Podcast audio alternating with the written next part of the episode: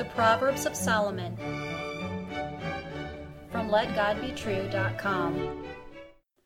Proverbs chapter 3 and verse 30. Strive not with a man without cause, if he have done thee no harm. Hear the words of God in Solomon again. Strive not with a man without cause, if he have done thee no harm.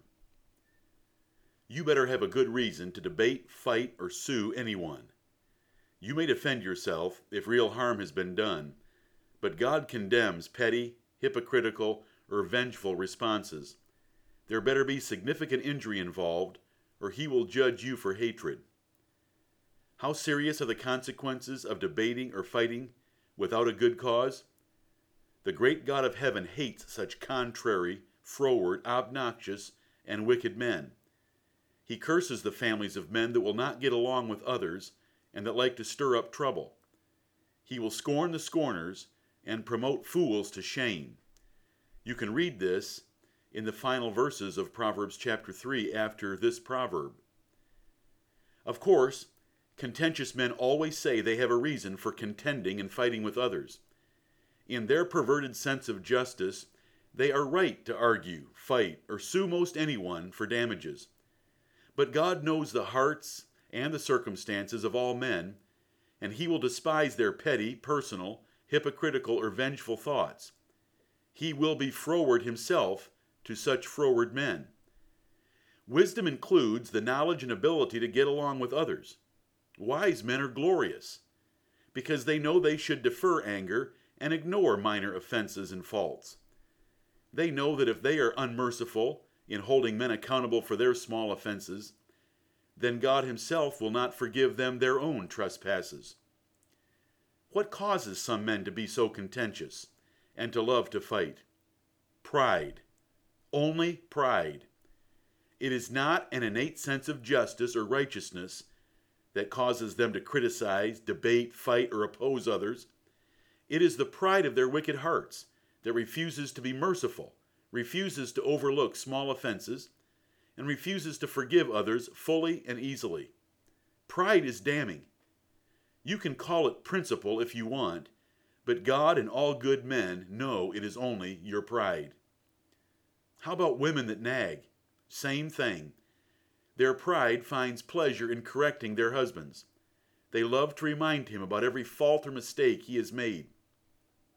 Resenting their role as the submissive wife in a marriage, they show haughtiness and selfishness by contending and brawling with their husbands. No wonder Solomon repeatedly warned against such women.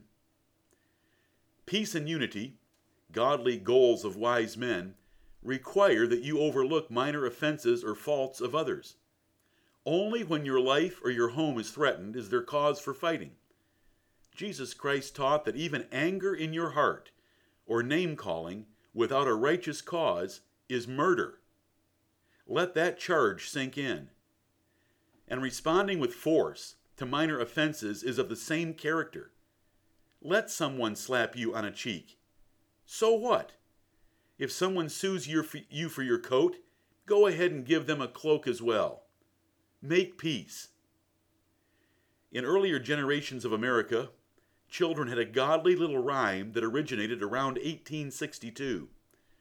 It went this way Sticks and stones will break my bones, but names will never hurt me. This is exactly the wisdom of this proverb. If you are in danger of having your bones broken, say by an intruder at night, you may defend your home, your family, and yourself. But being called names only gives you an opportunity to respond in kindness.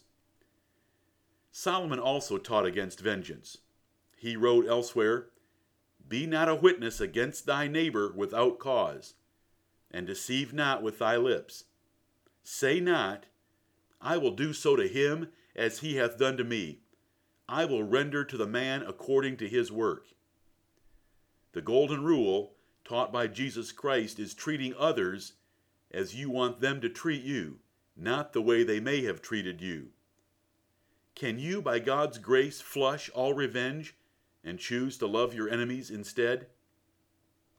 A contentious spirit is from hell, but a gentle and peaceful spirit is from heaven. What a great difference! What a glorious opportunity for you to show a difference in your character and make a difference in the world. What a precious opportunity and privilege to please God and men and to promote peace wherever you go. What will you do today? Fight over anything or forgive everything? Be a peacemaker. Amen.